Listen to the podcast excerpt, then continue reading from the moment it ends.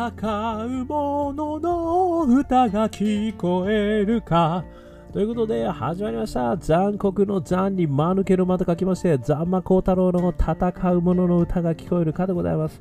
この番組はイノベーションを起こしたい人、新しい価値を作りたい人、そんな人たちのために送る番組でございます。私、株式会社イノプロビゼーションの代表させていただいたり、株式会社 NTT データのオープンイノベーションエヴァンジェリストをさせていただいたりしております。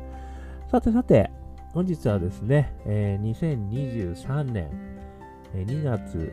28日ということでございますので、ついに2月が終わってですね、3月突入ですよ、皆様。いや今日は暖かかったんですよね、東京は。ついに3月、春の風をですね、感じてきたような、そんな一日でございました。ね、これから、まあ、またちょっと何日かは寒くなるかもしれませんけれども、えー、桜の季節、ね、出てきますね。楽しみでございます。ということで、そんな今日でございますけれども、えー、私がですね、今日お話ししたい言葉は、えー、ニーチェさんですね。あの、友達みたいに言ってますけども、あの有名なニーチェでございますね。え、ニーチェの、え、言葉、え、その一つをですね、私が大好きな言葉を紹介させていただきまして、これこそイノベーション、もしくはですね、人生を楽しく過ごしていくときに、すごくあの素敵な言葉なんじゃないかなっていうことをですね、お話ししたいと思ってます。えー、その言葉は何か？事実というものは存在しない。存在するのは解釈だけである。この言葉がですね、もう一回言いましょうか。事実というものは存在しない。存在するのは解釈だけである。これが私、本当に素晴らしい言葉だなと。まあ、非常に単純な言葉なんですけれども、奥が深い。で、これですね、あの、ニーチェさんの紹介されている本の中では、ニーチェ全集、えー、カッコ13、権力への意志、したですね、えー、著者フリードリヒ・ニーチェさん、えー、出版ちくま学芸文庫発行が1993年、12月1日のものですけれどもこちらですねあのあります、えー、いろんなところでねこれはあの購入することできますのでよかったらですねあの難しいですはっきり言って難しい。もうね、やっぱりこう哲学の方は難しいからこそ面白いんですよね。もういろんな角度でいろんなことを申し上げているので、まあ、私がですね、はっきり言ってこの言葉を、そのニーチェさんがね、まあ、しかもこの、あのー、権力への意思っていうのは、意向ですね、あのー、亡くなられてから妹さんがなんかこう変遷されたみたいな、えー、いう話でもあるので、実際そのニッチェさんの意思がどれだけですね、あるのかということは計り知れないところではあるんですけど、まさに事実は存在しない、えー、解釈で、えー、ね、え考えようということでございますけれども、まあ、この言葉がですね、私すごく好きな理由はですね、あの、まあ、特にですね、こうイノベーションやっていく上でですね、あの真の課題へのアプローチをですね、やろうと。で、最近はあの課題がね、なかなかやっぱり見えない。まあ、もしくは課題が大体解決されてる、ね、という話もあって、要はその見えやすい課題は解決している。で、これはあの山口周さんの本でも前に紹介しましたけれども、アジェンダシェイパーという考え方が必要なんだと。で新たに課題を発見する、えー、ということをですね、やっぱりそれがすごく必要なんだっていうような時代ですよっていう話もね、前にもさせていただいてるんですけど、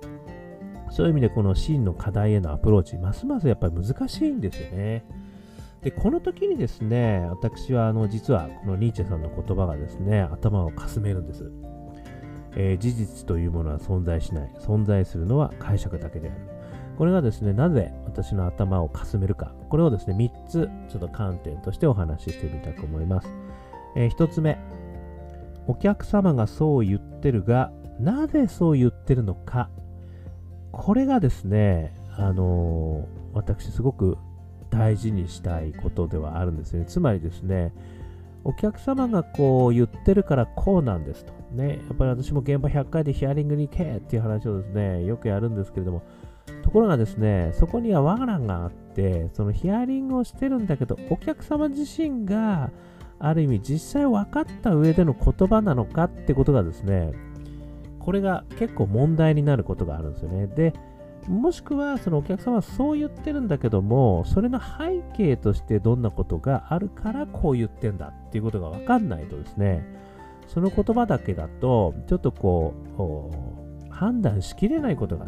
たくさんあるんですよねなのでいやなんでその言葉言ってんだろうっていうですね背景をまず探るですよねでそもそもあのなぜそんなこと言うんだろうまあ、これをですね、まあ、なぜなぜ法とかワイワイ法とかですね、いろんなこう言い方あるんですけど、まあ、トヨタさんのね、5回はワイワイを繰り返せみたいな話もありますけども、やっぱりこれすごく大事なんですよね。なぜそれを言ってんだろうってことをやっぱりこう捉える。で、そのためには、まさにここで現場100回が出てくるわけですよね。いや、この間ね、あの、ちょっとこういうこと言われてすごい気になってたんですけど、これってこういう意味で言ってます？とかね。これってなんでそもそも、あの、あるんですか？とかね。あの、意外とですね、もう永遠の課題と言われてるものが結構こういう系ではあるんですよね。あの、一向に解決していない課題。ね、10年前も同じように言ってたよね、この課題っていうことなんですね。結構あるんですね、企業活動の中では。まあ、もしくはね、帰ってきた、この課題。で、帰ってきたウルトラマン状態もですね、あるわけですよね。で、それがやっぱりなぜなのかっていう背景をこれ知ることが大事。で、それは、ある意味ですね、このお客様の言葉という事実、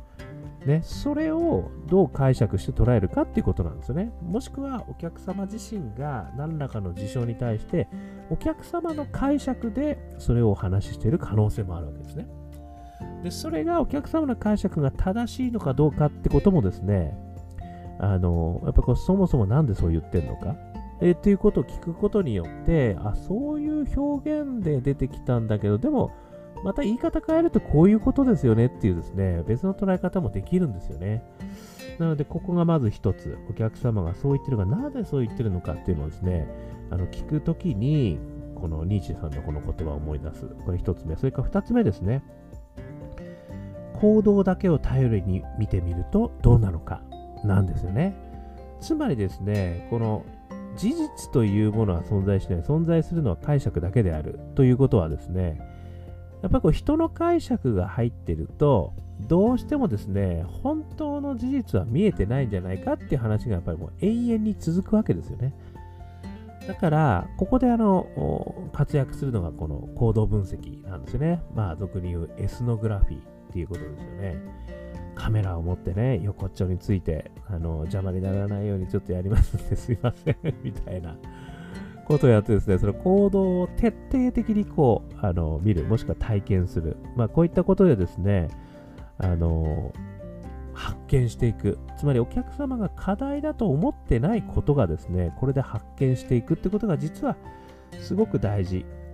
っていうことがね、言われるんですよ。なぜならば、そのお客様が言ってることは、お客様の解釈があることだからですね。つまり事実のとしての本当の課題ということではないかもしれないということなんですね。そういう時には、もう言葉を捨てるってことですね、ある意味ね。行動だけを頼りにあの見てみる。ね、これあの前のですね、回、何回目だったか忘れちゃいましたけど、あのコピー機、ね、えー、ゼロックスさんですかね、ゼロックスさんの、うん、パロアルト研究所だったかな、えー、そこであのコピー機がね、えー